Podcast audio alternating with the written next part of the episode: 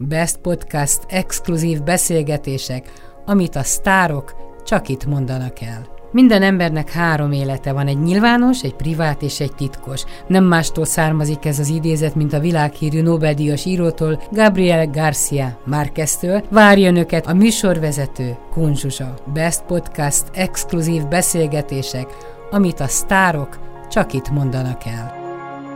Halló! Hello, szia, szia! Ja, itt ülök, várlak. Te édes vagy, akkor kezdhetjük is, jó? Podcast vendége Halász Judit, sok szeretettel köszöntelek, és uh, tapsolok örömömben, hogy, hogy augusztusban, ha minden igaz, újból indul a, a koncertsorozatod, és elmesélek rögtön egy személyes élményt is. Tegnap, mikor beszéltünk, hallottat, és mondtam is, hogy van én nekem egy két éves unokám, és úgy jutott eszembe, hogy megnézem, hogy hogy állsz most a koncertekkel, hogy együtt néztük a Halász Judit dalokat, meg a, a a klippeket, és akkor azt mondja az Ábris, hogy nézd ott az a lány, milyen szépen énekel. Nagyon örülök mindig, amikor a gyerekek engem nem néniznek. De tudom, hogy néni vagyok, sőt nagymama néni, mert nekem is van három unokám, és már nem két évesek, hanem már nagyobbak, de ezzel együtt valahogy nem tudom, a magyar nyelvnek ezt a néni kifejezését nem tudom elfogadni. És azt, amikor azt mondják, hogy csókolom, én mindig örülök, ha azt mondják nekem, hogy szia, tehát én nem bántódom meg rajta, nem tudom, hogy te hogy vagy ezzel. Tudod, én ilyen, ilyen dolgokon soha nem szoktam, nem, hogy nem megbántódni, de csodálkoztam, ugyanis nekem még hajdanább lovaskoromból van egy nagyon fontos emlékem. Mi, amikor elkezdtünk lovagolni hatan lányok, abból ötünket Jutkának hívtak. Uh-huh. És egy pár hét után az edzőm, aki aki hát úgy látszik unta, hogy ilyen jutka, meg olyan jutka, az a jutka, ez a jutka, engem elkezdett Zsuzsinak hívni. És én a lovardában, ahányszor edzésre mentem, ott volt a többi jutka, nem volt ott a többi jutka, én Zsuzsi voltam. És Zsuzsinak hívtak, és nem, hogy nem bántott meg engem, sőt, büszke voltam rá, hogy kaptam egy Zsuzsi nevet, mert megérdemeltem, hogy Zsuzsi legyek a, lov- és a lovardán. Zsuzsinak szólít még? Nem, nincs, sajnos. Csak, de egyébként a lovardában sem szólítottak a többiek Zsuzsinak. Csak ő, az edző. Eszembe jut, hogy a lovas életedet kezdted, hogy te nagyon szeretted Radnotinak az ikrek havát, és ott el is mondtad, hogy, hogy nagy dolog a gyerekkor.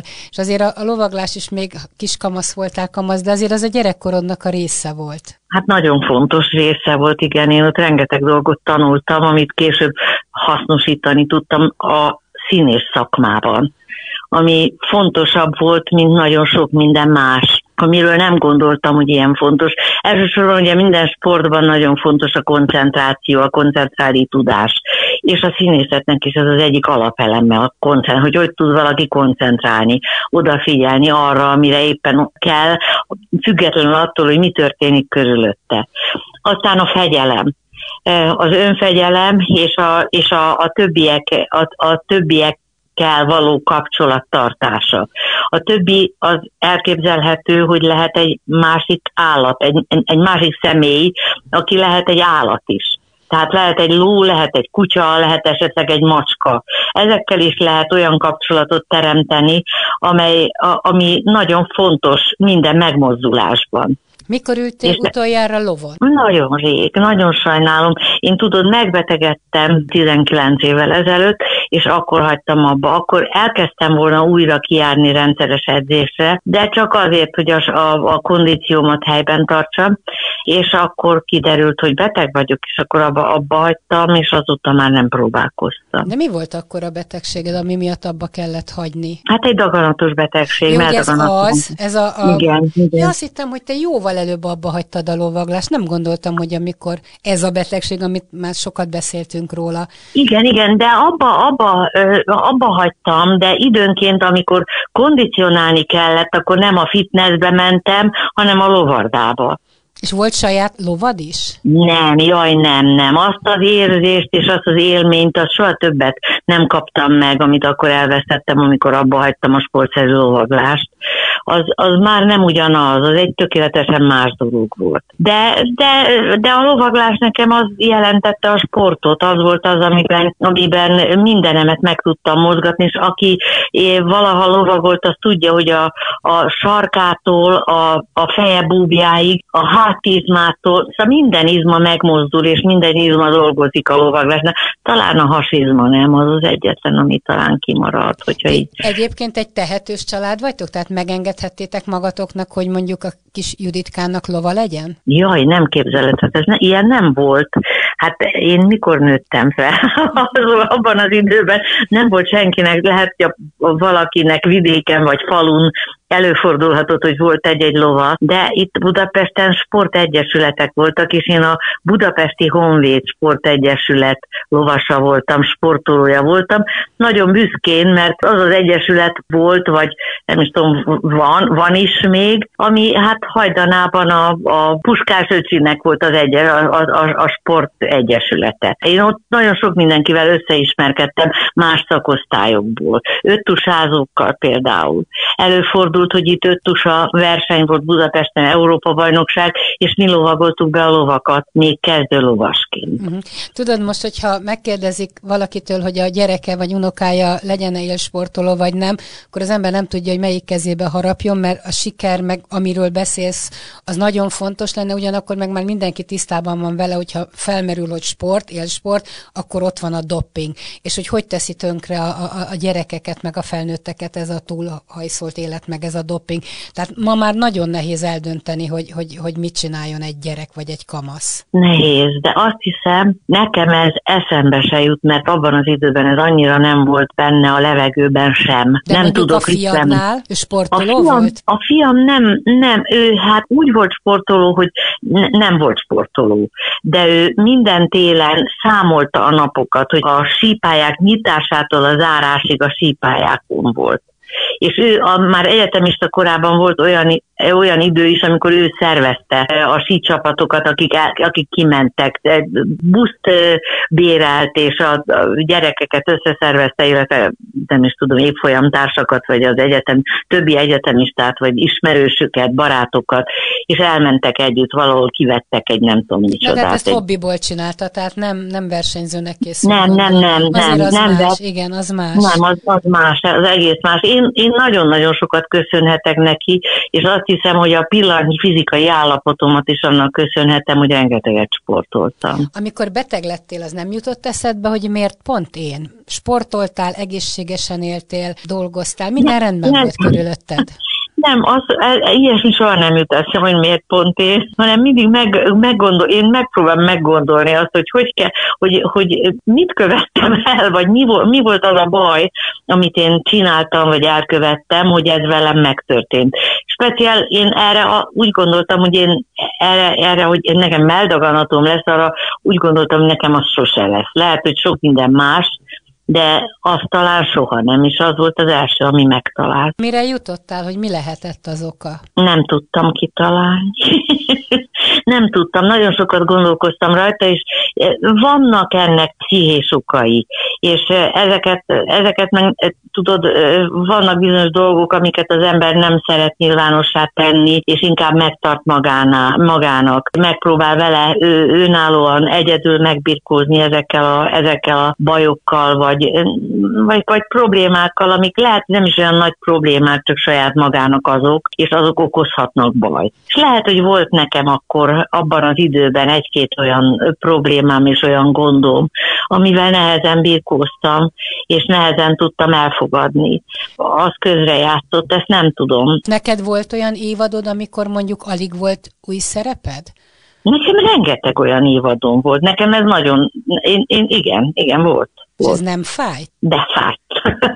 De ez már utána volt, ez már jóval utána volt, mint ahogy én a betegséget megkaptam. Csak addigra én már megokosodtam annyira, hogy eh, nem hagyom, szóval a magam ura vagyok a lelkemben mag, a magam ura vagyok, és megpróbálom a saját magam feldolgozni azokat a, a bántalmakat, vagy fájdalmakat, amelyek engem érnek, és úgy feldolgozni, hogy, hogy abból én pozitívan kerüljek ki, mert nem akarok beteg lenni.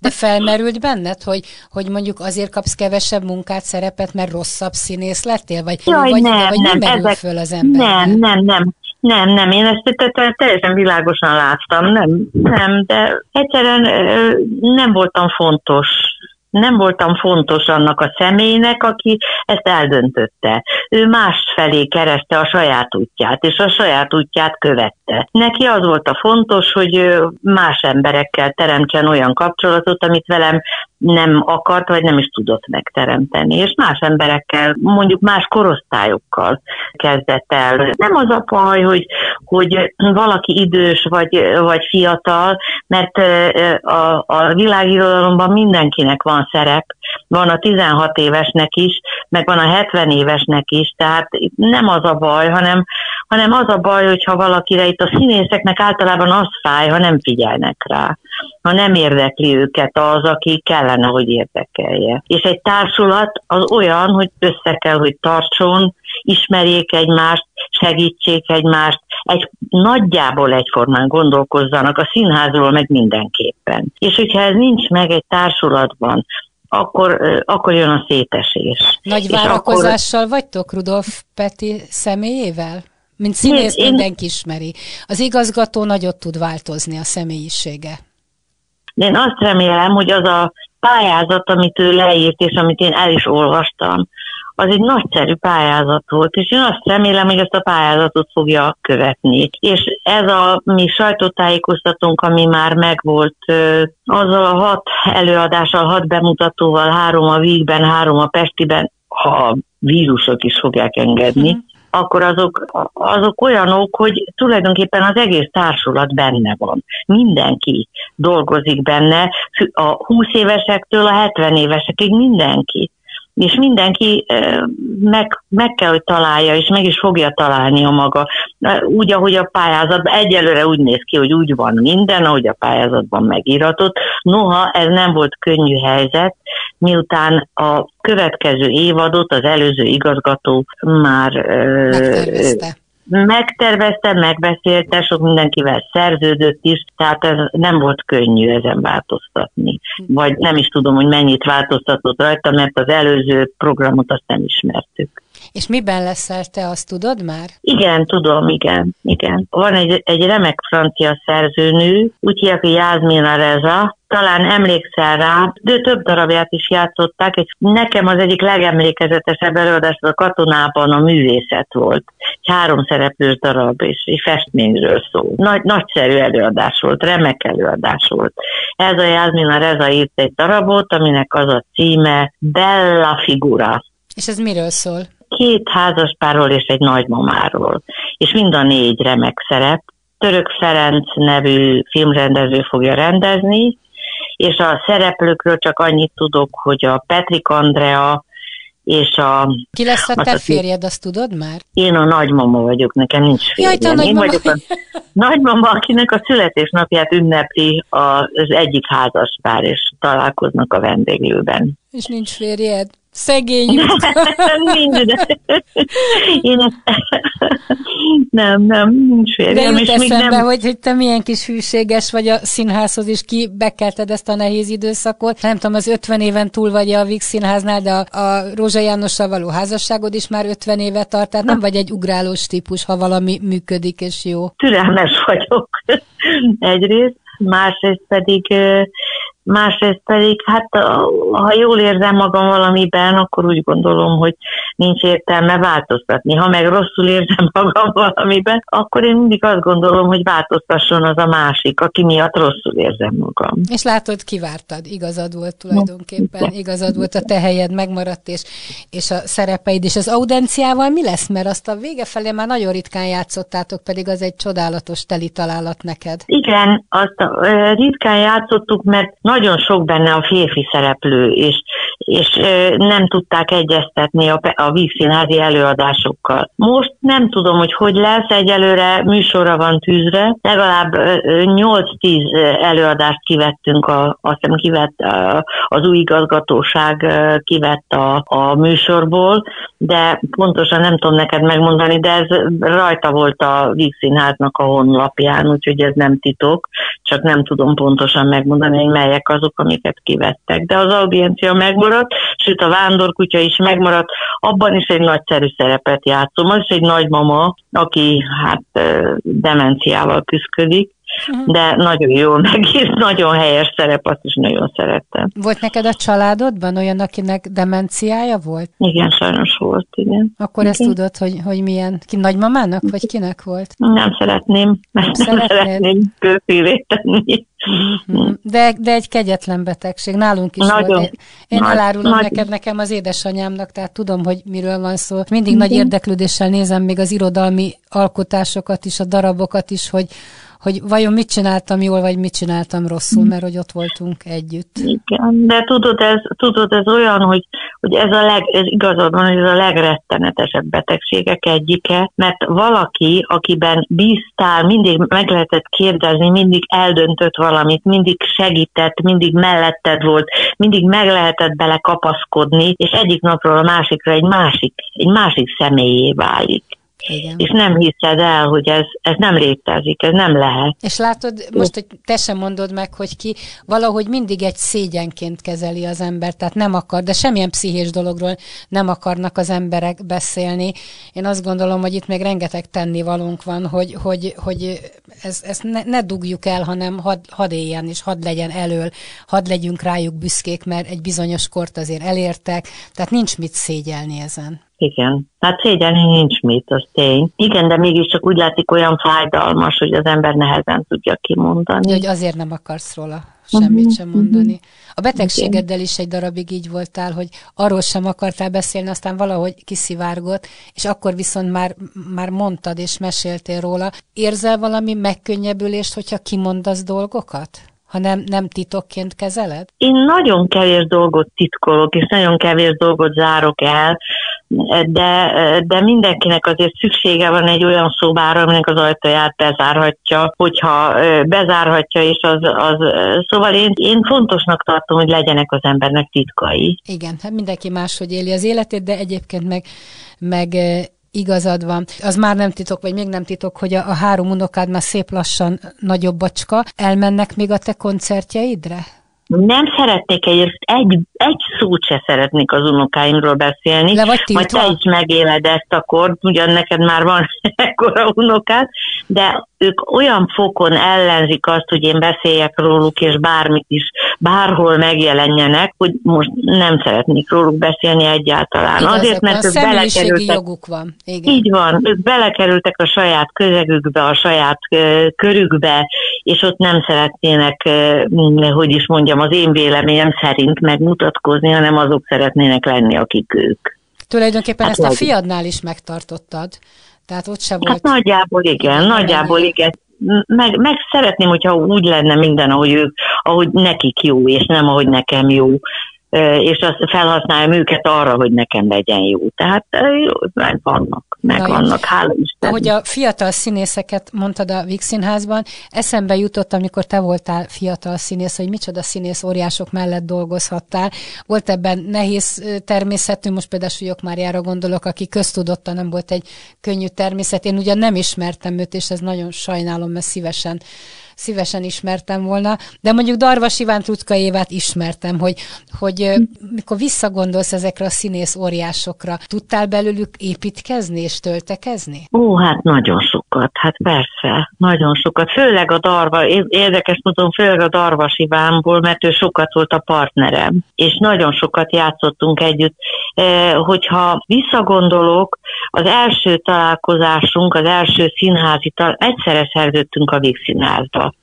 Ő akkor került vissza a számüzetésből, amit az 56-os tulajdonképpen semmit nem csinált, de mégiscsak ahhoz képest meg nagyon csúnyán megbüntették érte, és úgy volt, hogy vissza se kerülhet a szakmába, aztán visszakerült egy évre Miskolcra, vagy fél évre, aztán a József Attila Színházba, de a Várkonyi hozta vissza őt végül is akkor, amikor, amikor én is a Vígszínházhoz kerültem, tehát együtt kerültünk, és együtt játszottuk az első szerepünket egy csurka darabban, aminek az volt a címe, hogy az idő vasfoga.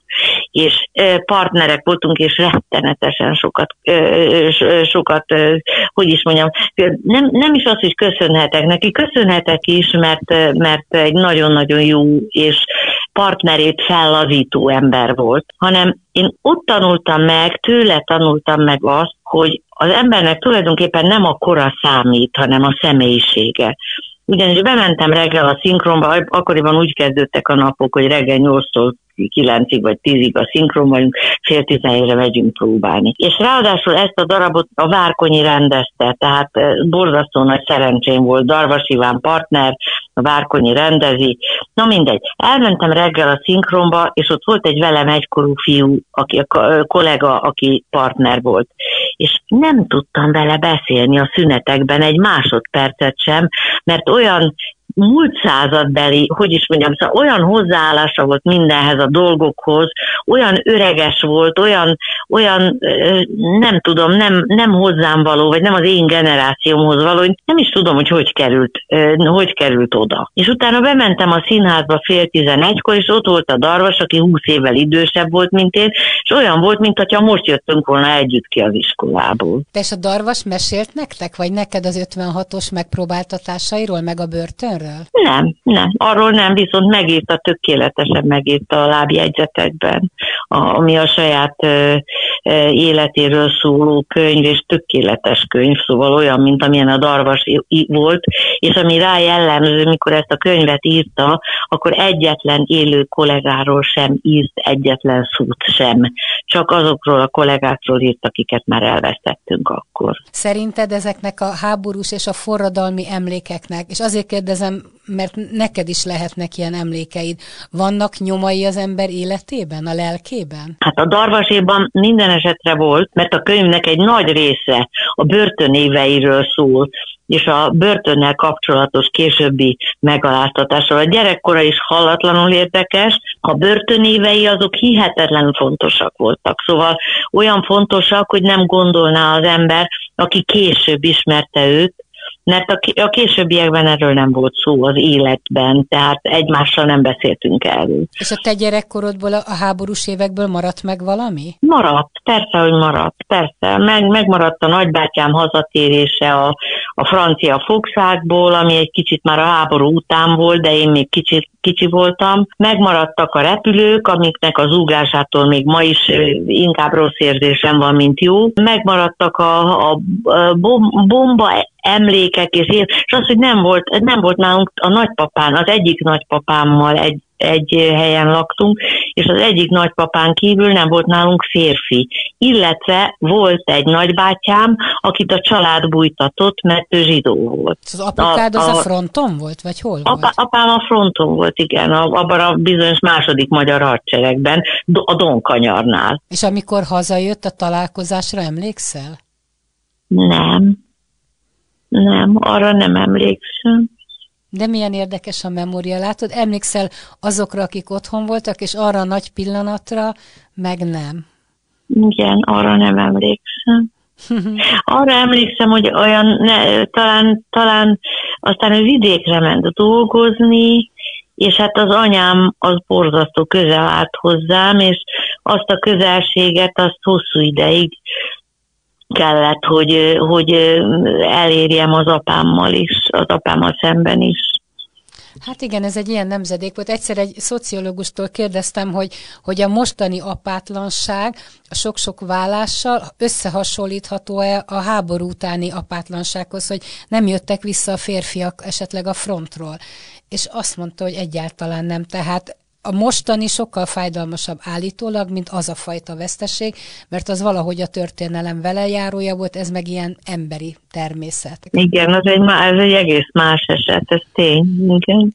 Tény, szóval azt tudom, hogy volt néhány osztálytársam az iskol, mikor aztán iskolába mentem, akinek nem ment haza az édesapja, tehát voltak olyan gyerekek, ahol volt négy-öt gyerek, de apa nem volt. Ezek fájdalmas fájdalmas dolgok voltak valószínűleg, de én nekem őrzött szerencsés gyerekkorom volt, mert mi egy zuglói családi házban laktunk, és ott lakott a nagynéném a férjével, azzal a bizony, akit, akit, akit bújtattunk háború alatt, a nagymama, a nagypapa, és anyám, meg én, meg apám. És Jó, egy kertben úgy volt jó komuna, hogy én csak szeretetet kaptam gyerekkoromban, és ez őrült meghatározó volt. Ezt most kezdem realizálni, a, a, amikor gondolkozom a saját gyerekkoromon, mert ahogy az, az évek múlnak, az ember egyre többet gondolkozik ezen, de én tudom, hogy én csak szeretetet kaptam otthon. Én szoktam és nézegetni hát ez... ezeket a gyönyörű szép családi házas, kertes övezetet, amikor ott egy gyerek kapirgál esetleg a saját homokozójában, és mindig azt mondom, hogy szegény kisfiú vagy kislány, tehát ennél sokkal, sokkal gazdagabb az a gyerekkor, ahol, ahol az a fajta kommuna, vagy akár egy ilyen bérház, én például bérházban nőttem föl, és a pincében meg a padláson játszott 15-20 gyerek állandóan, tehát én el nem cseréltem volna egy gyönyörű szép családi házért azt a gyerekkor. De nekünk, nekünk nem egy gyönyörű szép családi házunk volt, nekünk egy szobakonyhás lakásunk volt, a nagynénémékinek is egy szobakonyhás lakásuk volt, és a nagymamáiknak volt egy házuk, egy kis házuk, ez két ház volt, egy, egy, egy ez nem volt egy, egy, egy, egy, egy fantasztikus villa, hanem ez egy kis családi ház volt, két kis, már egy másik kis családi házzal, amiben két lakás volt. És viszont a szemben levő házban lakott a Pannika, aki nekem a legjobb barát volt abban az időben, de hát hat éves vagy hét éves koromban aztán elköltöztünk onnan, és, és akkor, akkor aztán én Budára kerültem. Budai urilány lettél? Nem mondhatnám, bár hát az egyik barátnő mindig röhögve mondta, hogy az iskola, én jártam az ilyen kakaó nevelkedett, várj csak, hogy hogy is szólt ez a jó kis mondása, hogy rózsás fenekű kakaón nevelkedett budai úrilányok. De nem, én nem lettem az, mert csupa fiú lakott a házunkban. Mondjuk a déséknek volt öt vagy hat gyerekük, két kislány is volt, de a két kislány sokkal kisebb volt, mint amilyen én voltam, és a Dés Lacika is nagyon kicsi volt még akkor, és volt két bátyja, akikkel nagyon jóba voltam. A harmadik az a Désmis, aki meghalt, az meg ilyen közep, a kettőnk között volt, de az, azzal nem lehetett játszani, az is kicsi volt még. De a két felnő, a két nagyobb fiú, a két nagyobb gyerek, azokkal nagyon jó barátságban voltam. Azon kívül volt még két másik fiú a mi házunkban, akikkel nagyon jó, jó csavargó viszonyban voltunk, mert bejártuk itt a, a én a Németföldi úton voltam gyerek, és bejártuk itt az egész Kisvábhegyet, meg a mindenfélét, és elcsavarogtunk mindenfelé. Az egyik Dés nagymama az az elment jegyszedőnek valamelyik, ahol most a, most a játékszín van, azt hiszem az anyai nagymama, nagyon helyes nagymama volt, és egyszer elvitt magával engem egy, hogy meg bemutat a, a Salamon Béla bácsinak. Én emlékszem Még Salamon Béla bácsira, igen. De igen, és elvitt, és az, igen, az ő nagymamának egyszer elvitt be, bemutatni, mert ő ott játszott abban a színházban, ahol a, a, az egyik és nagymama az elmenti egyszerűnek, mert nagyon szerette a színházat. A te szüleid Nagyon mivel foglalkoztak? Az én anyukám az, az, hogy is mondjam, akkor, amikor, amikor apám a fronton volt, és neki a, a szakmája az női szabó, ez volt a szakmája. Varrónő, vart, de nagyszerűen vart, és nekem minden ruhámat ő vart addig, amíg, amíg élt, amíg, amíg a keze a, a változó korban egy kicsit meg nem merevedett, és akkor nem tudott varni. És azt nagyon sajnáltam, mert olyan jó ruháim azóta sincsenek. Képzeld el, az én, anyukám én... is varrónő volt, és ahogy mondtam neked, hogy Alzheimeres lett a végén, és milliószor mentem arra haza, hogy a ruháit felszabdalta, feldarabolta pici, pici rongyokra, ugyanis benne volt a kezében, meg a múltjában, hogy ő szabott is. Tehát Igen. nem rossz szándékkal, hanem, hanem a, a, a, a memóriája, hogy ezt fel kell vagdosni, ezt a ruhát. Tehát elég sok ruhát kellett vásárolnunk. 95 évig él, tehát csodák nincsenek. Ha az ember hosszú ideig él, azért ritkán ússza meg, hogy úgy, úgy halljon meg, hogy teljesen egészségesen. Tehát. Igen, igen, de az én anyám csak 72 évet élt, a 73. évében halt meg. Úgyhogy Ez érdekes, gyerekkorunkban egy 70 évesre azt mondtuk, milyen öreg. Ma meg azt mondom, hogy jó, de fiatal, még egy 70 éves, így változnak a... hát, hát igen, mert most, mostanában 91-2 éves kor az, amire azt mondják, hogy öreg, és hát anyám az, az csak és hát rettenetes volt, rettenetes volt. Én nekem az rettenetes volt, mert én akkor csak 41-2 éves voltam, és nagyon fájdalmas volt. Jut eszembe, hogy lehettél volna te jó jogász, hogyha mondjuk az első gondolatot sikerül? Jaj, nem, nem, jaj, hála Isten, hogy nem sikerült.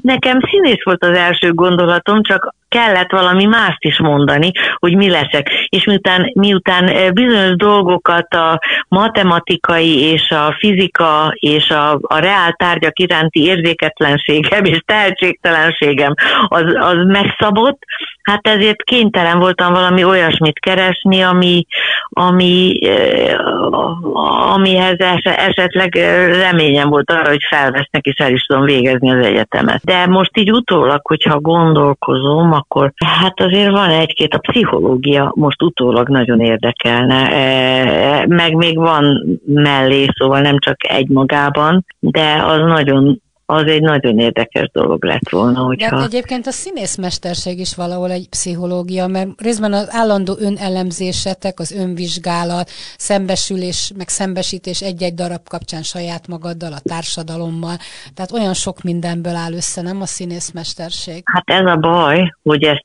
ezt nem, szóval ezt nem, nem mindenki tudja. Ez nem mindenki tudja, mert, mert eh, volt egy, egy eh, régi nagy orosz mester, aki aztán később a két egymással ellentétes iskolának a létrehozója az a, az a Stanislavski és a Meyerhold. És ezeknek a tanára is volt.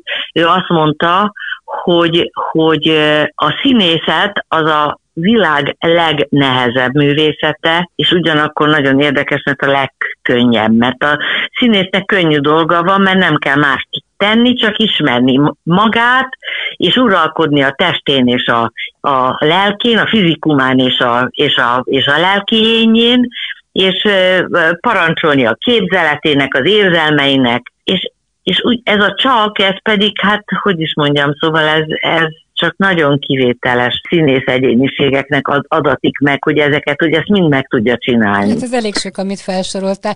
Amikor beteg lettél, jól ismerted magad? Úgy viselkedtél végig, úgy fogadtad ezt a kritikus helyzetet, ahogy gondoltad, vagy ahogy mondjuk elvártad volna magadtól? Azt hiszem, hogy hála Istennek elég jól fogadtam mert én egy dolgot kérdeztem meg, a, én, a hit az nagyon fontos, én azt gondolom, és én hittem abban az orvosnőben, aki engem, a, akihez én elmentem.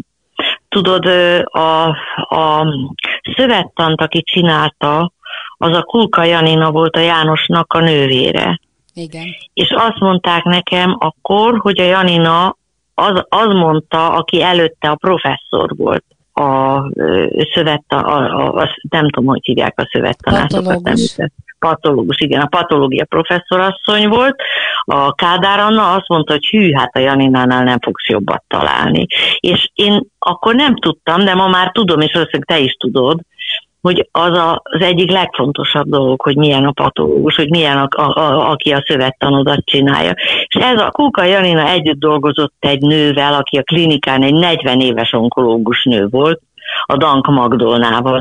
És azt mondta, hogy hát ő nem tudja, ő hát ugye a, nem tudtam, hogy kihez menjek, miután a műtét már megvolt, de a kezelésre kihez menjek, és a kezelés az minimum olyan fontos, sőt, mint a műtét. És, és, és hát akkor megnézzük azt, akivel a Janina dolgozott. És én oda mentem, és ha már oda mentem, akkor úgy gondoltam, hogy most akkor ezt el fogom hinni, akkor ez, akkor ez, ez egy jó szakember lesz, és elhiszem neki, amit mond. és az első ez kérdés... élet-halál kérdés, amiről beszélsz, mert, mert ha az ember pont így jártam én is, csak mikor én beteg lettem, akkor megjettem, és elmentem egy pszichológushoz. És akkor elmondtam, hogy kihez kerültem, melyik orvoshoz, és azt mondta, hogy Európa legjobb onkológusa, non-Hodgkin szakértője, és innentől kezdve semmin nem gondolkodtam, hanem átadtam az életemet. Ha nem mondja ezt a nevet, akkor szerintem én a mai napig az újságokban kutakodok meg a szakirodalomban, hogy ki a legjobb, és 200 orvoshoz mentem volna el. Tehát, és, és erre mondták, hogy ha bízol valakiben, akkor életet nyertél. Hát ez körülbelül így van. Azért mondom, hogy a hit az, az a legfontosabb, és akkor én az volt az első kérdésem ehhez az orvosnőhöz, hogy ezt túl lehet élni, meg lehet maradni. Uh-huh. és azt mondta, hogy hát ő meg fogja próbálni. Azt mondta, hogy me, igen, de, de mindent meg kell csinálni, és végig kell csinálni ezt az egészet. És amire álmomban nem gondoltam, és senki nem gondol rá, aki, aki, aki nem ismeri ezt a betegséget, hogy ez, ez körülbelül egy éves program, minimum egy éves program. Engem az mentett meg, hogy hittem abban az orvosnőben, és nem hiába, mert pár év múlva ő lett a professzor. Igen. Nagyon köszönöm neked, nagyon, nagyon sok okosat mondtál, amiből én is egy kicsit most tudtam táplálkozni, meg töltődni, de még a koncertedről, hogy van valami tematikája, vagy gyerekeknek, felnőtteknek szóló koncert, ahogy ezt jól mm. megszoktuk tőled? Nézd, hol azt, hol azt úgy hívjuk, hogy csiribiri, hol úgy, hogy játszunk együtt. Addig, amíg nem csinálok, most készülök valamire összeszedni, olyan, mindegy, szóval most eh, mi egyelőre nincsen új lemezem, tehát azt a csiribiri, aminek áll, állandóan változnak a dalai. Egyszer, egyszer én szólok neked, hogyha, hogyha megteszed és eljössz a vígszínházban, ha a vírus engedi, hogy vígszínházban koncert legyen, hogy elhozzad a kis unokádat. Elmegyünk, sok van, vigyázz, ne legyél ilyen Mennyi? nagy vonalú. Hány van? Kicsiből van négy, nagyobbakból ők már nem jönnek a 18 Nem, évesek. azok nem jönnek. Azok nem, de a kicsik azok mekkorák?